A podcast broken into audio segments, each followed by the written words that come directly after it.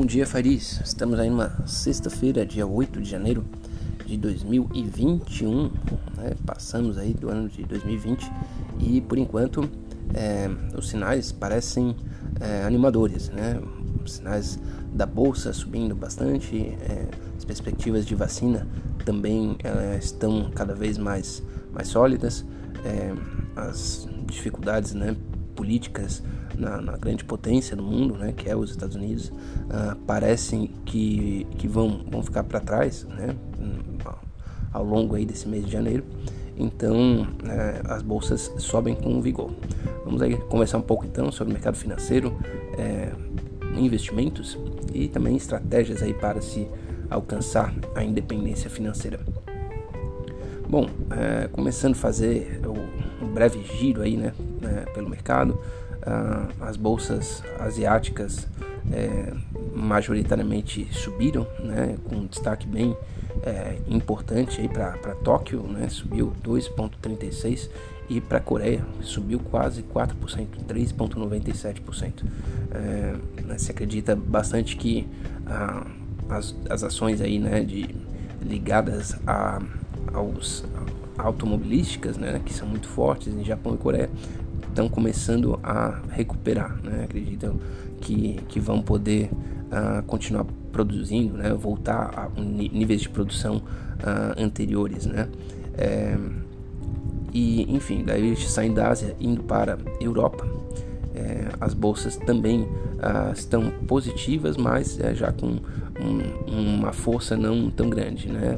Todas ali meio que na margem, 0,25 na França, 0,55 na Alemanha, a Itália também praticamente no 0,04, né? Nada muito expressivo.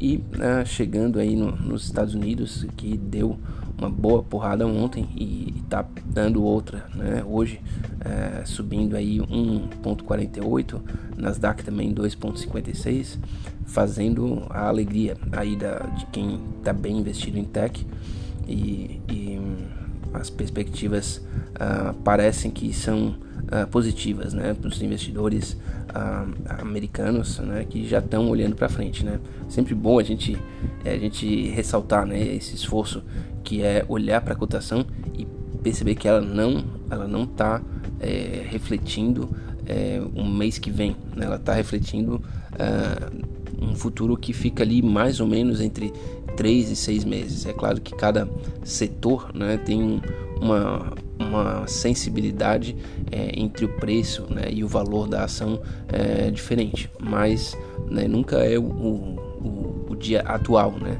o dia onde estamos, porque realmente se fosse ver isso, né, a atividade econômica agora, nesse momento, ainda não retomou a níveis pré-crise, principalmente nos Estados Unidos, né. Inclusive, eu vou passar algumas notícias, tem alguma coisa sobre isso. Bom, o óleo também está voando, né?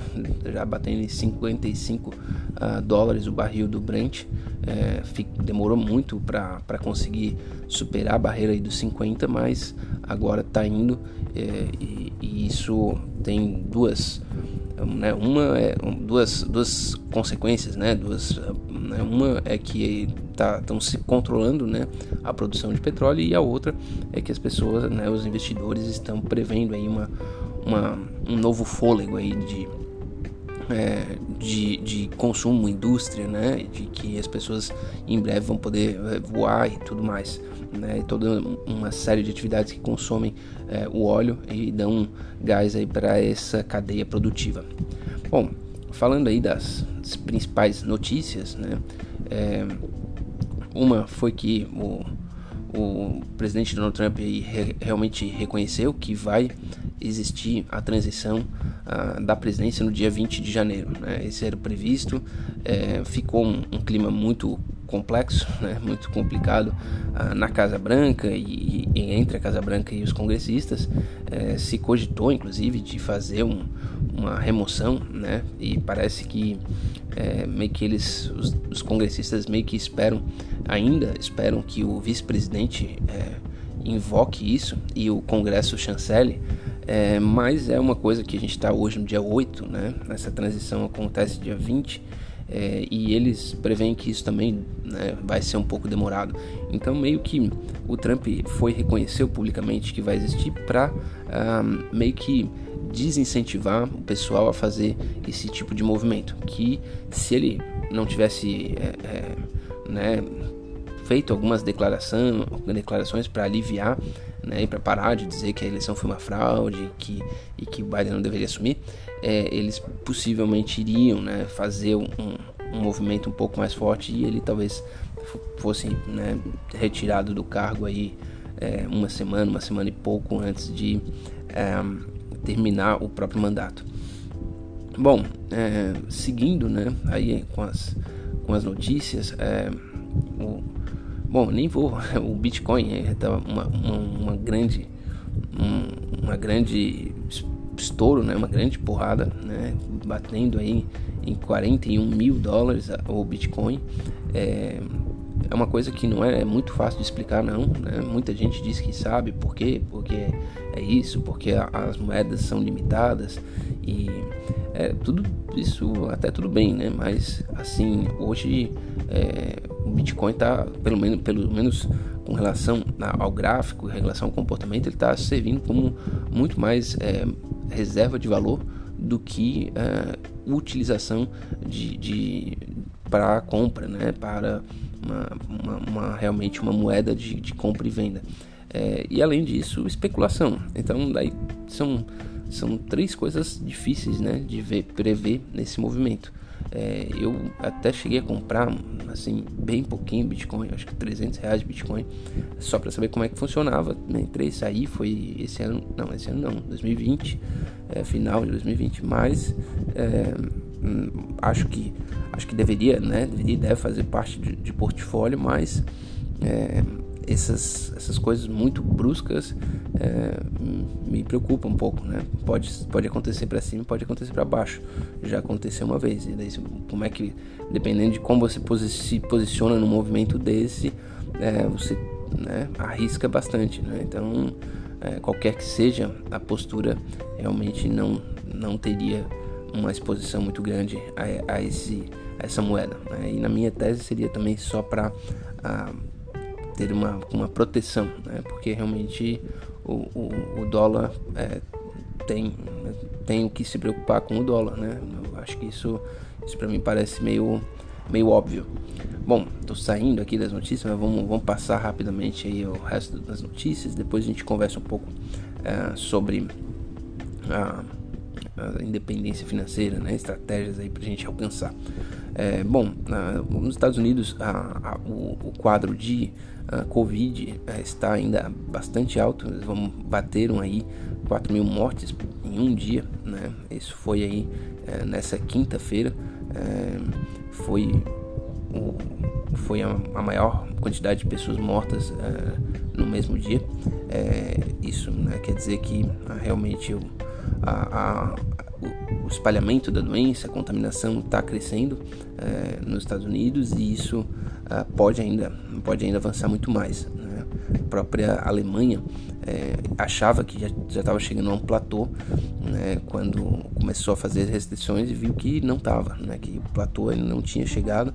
A taxa de infecção continuou, a taxa de internação, enfim, mortes, e daí fecharam tudo até o final de janeiro, né? Eu acho que talvez completem 2 meses num lockdown completo na Alemanha, né? Então, que é um país grande, né? O país tem 60, 70 milhões de pessoas, até mais que isso talvez. É difícil, né, fazer um lockdown num país desse tamanho, mas está acontecendo mais por necessidade do que por qualquer carga ideológica, né? Tinha alemães protestando lá o tempo inteiro, né? O governo fez isso com muita facilidade, mas a questão é, né, se você tem muitos conhecidos e familiares que estão no hospital e conhece um ou outro que está tendo dificuldade de ser internado, daí todo mundo começa a segurar nas pontas e vamos fazer o que tem que ser feito, né? E é o que aconteceu lá, né? Os Estados Unidos não está nessa toada toda, mas existe aí uma preocupação que não me parece no radar, que o Biden, a hora que chega, utilize mesmo o governo central para fazer medidas de restrição à circulação de pessoas e conter o vírus. Vale lembrar que um dos grandes motes dele é que a gente vai controlar o Covid, vamos controlar a doença e vamos vencer, o que o Trump não, na fala dele, pelo menos, não conseguiu, e com esse mote ele se elegeu. Então eu acho que dá para ter bastante atenção que é possível que os Estados Unidos tenha algumas restrições aí aumentadas ao longo dos próximos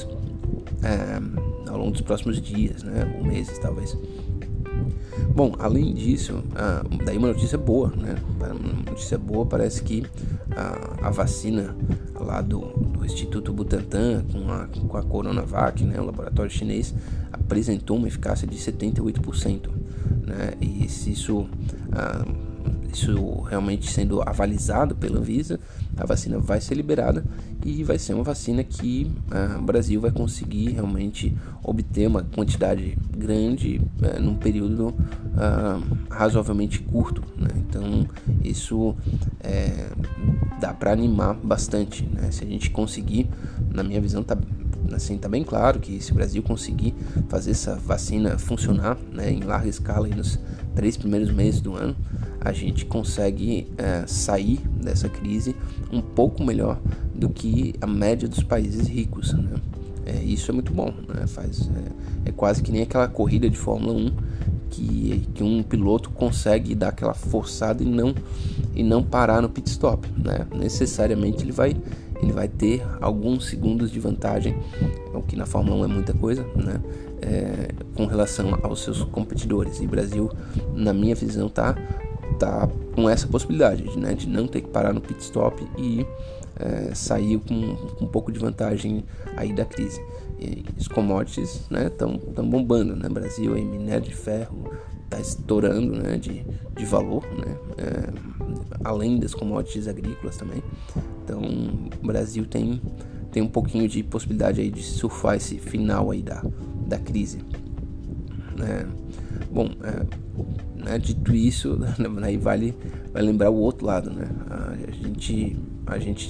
as taxas de contaminação no Brasil por enquanto estão caindo, Isso também é bastante bom, A gente teve uma queda de 10% frente ao período de 14 dias anteriores. Então parece que o Brasil está tendo aí por enquanto mais sorte que juízo, Estamos conseguindo a taxa de contaminação reduzindo e tem a vacina aí na porta de entrada. Então são duas coisas muito positivas, Potencial aí enorme para a gente conseguir sair dessa num patamar um pouco melhor.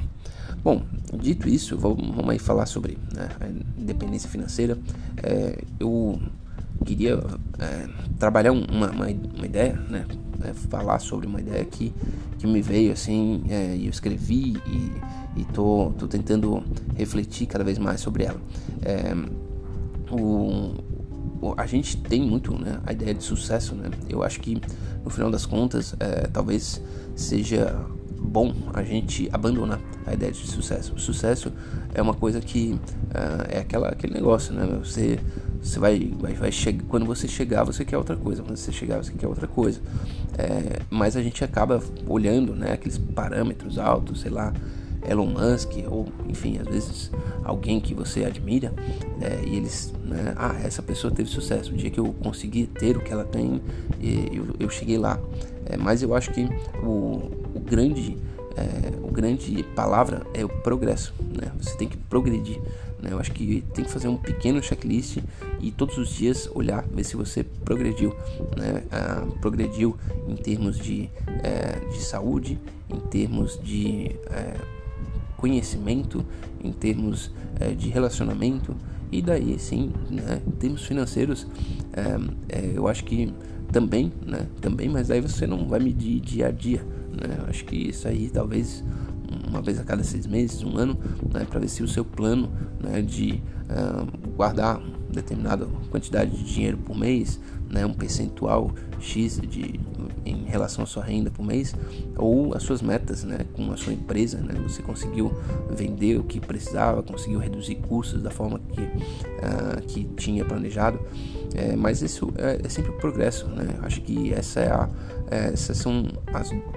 a métrica correta para você usar, né? E daí sim, dia a dia você parar e pensar, progredi hoje, não progredi, né? Mas eu vou ter que, amanhã eu vou fazer exercício físico, amanhã eu vou me alimentar melhor, vou tentar dormir melhor, enfim, todas essas coisas eu acho que devem ser medidas e anotadas diariamente, fazem um efeito enorme, né? Enorme na sua vida, né? E independência financeira não pode ser nada além de ter uma vida mais tranquila e saudável, né? Não importa o dinheiro, se você tá a ponto de morrer, né? Você tá com o seu um problema cardíaco que tem mais 6 meses de vida, né? O que o dinheiro faz, né? Te dá um tratamento, mas olha, ninguém vai achar isso grandes coisas, né? Quem tiver nessa situação, eu acho que isso, e é difícil, né? É difícil fazer essa mudança, né?